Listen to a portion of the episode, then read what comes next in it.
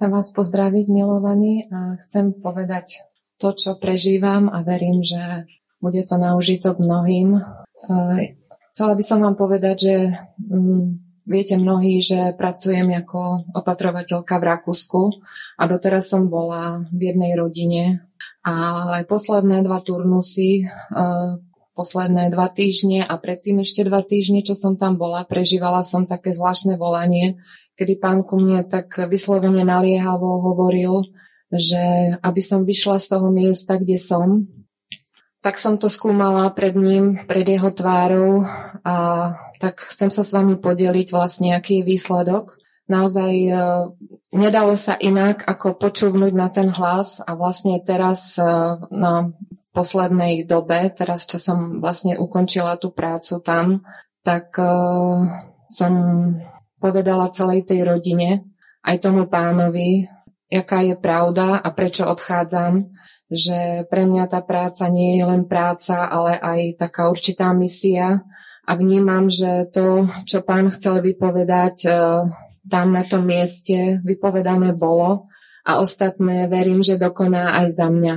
A prežila som, že naozaj pán Ježiš chce v týchto časoch, aby sme nie jeho predstavy vsunuli do našich predstav, ale aby sme svoje predstavy vsunuli do jeho predstav, pretože je čas, kedy on zhromažďuje svoj ľud a túži, aby tí, ktorí sa chystajú alebo nejako prežívajú to, že prichádza alebo existuje tu medzi nami Božie kráľovstvo, pretože to neprichádza s pozorovaním, ale je medzi nami a my ho naozaj žijeme. A verím, že žijeme aj v takej dobe, že si osobne prehovára do srdc ľudí a povoláva si tých, ktorí on sám predurčil.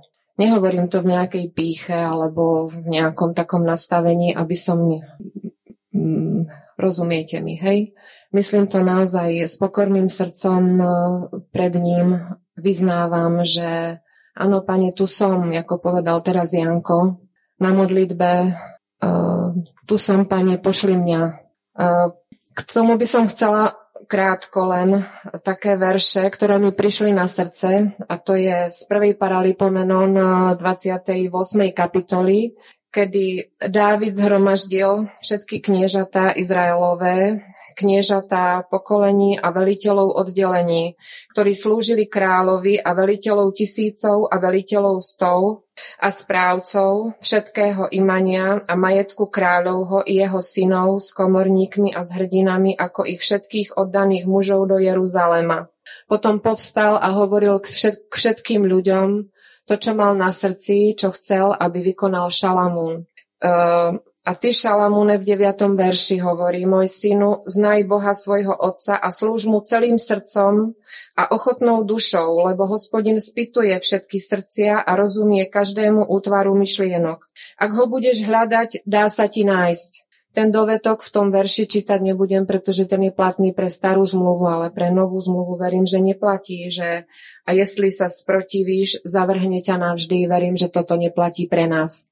A ešte mi prišlo k tomu pri modlitbe Božej s pánom taký verš zo zjavenia 17. kapitoly. Uh, uh, počkajte.